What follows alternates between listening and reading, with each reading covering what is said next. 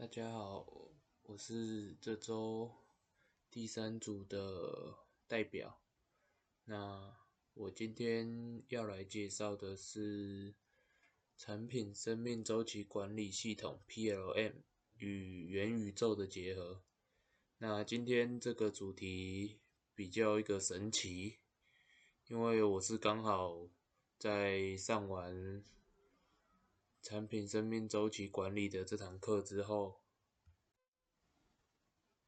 看完了《企人企业巨人脊椎》，了解到 PLM 的实际应用后，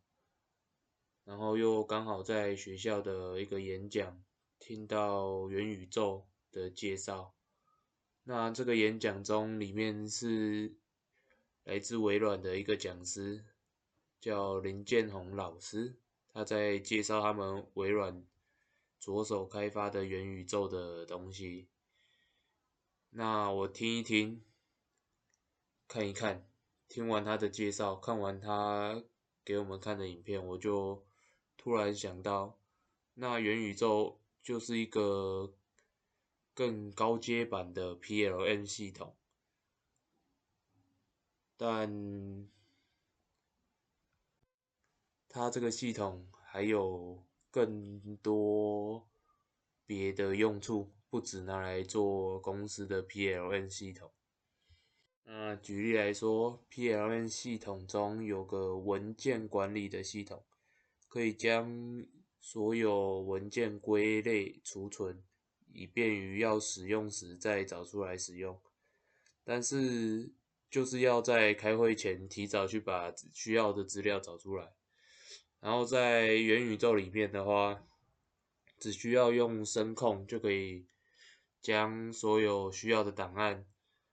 取得到手，这样就可以在开会的时候及时喊出你要的资料，会比较方便。然后说到开会，PLM 也有一个线上开会的功能。能让公司成员在从世界各个角落同时参加，很方便。但我听完讲师介绍他的那个元宇宙，它是可以让每个人进入到这个会议中，然后是会有一个形体存在在那个会议室里面，可以在里面感受到大家存在你身边。这样就不会感到孤单，但是就我自己认为，这样只是会让员工更难偷懒而已。不能一边开会，手下一边在做自己想做的事情。而这个讲师也有说到，微软也有做到可以让在世界各地每个人讲的话都可以及时翻译。所以他说，现在也可以不用去学习其他语言，未来都可以被即时翻译。而 PLN 系统中还有一个协同设计的功能，可以让客户在线上跟工程师讨论产品的设计，但碍于客户端常常会没有绘图的软体，因此会有一些。功能没办法在线上直接展示，或直接看到他想看到的所有的资讯。而在元宇宙中，客户就是可以直接到工程师的身边，而工程师做出来的东西也不会是只有设计图，而是直接有个虚拟的产品，你就可以直接拿在手上把玩，或者是试用。或者甚至整个把它拆开都无所谓，拆坏了也没差，反正是虚拟的，就可以仔仔细细的看到每个角产品的每个角落，看有没有满足自己的需求。那简单来说，元宇宙就是一个虚拟的世界了，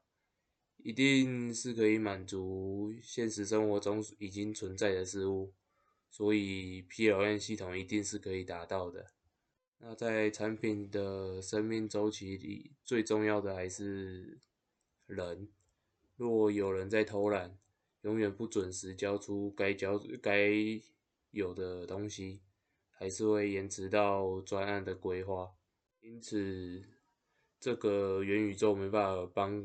公司什么忙了，顶多就是主管可以去揍揍那个那个人的虚拟分身消消气吧。啊，那如果那个讲师是来胡乱的，那今天以上的内容都将会是空谈。谢谢各位。